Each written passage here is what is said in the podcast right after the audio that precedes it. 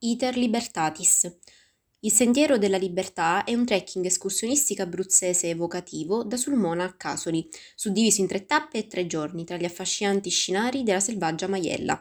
Esso ripercorre la via di fuga di migliaia di prigionieri alleati e di giovani italiani che lottavano per la liberazione d'Italia divisa alla linea Gustav, dalla quale si apre il sentiero che costituisce un primo tassello che si inserisce nel progetto di valorizzazione territoriale voluto al comune.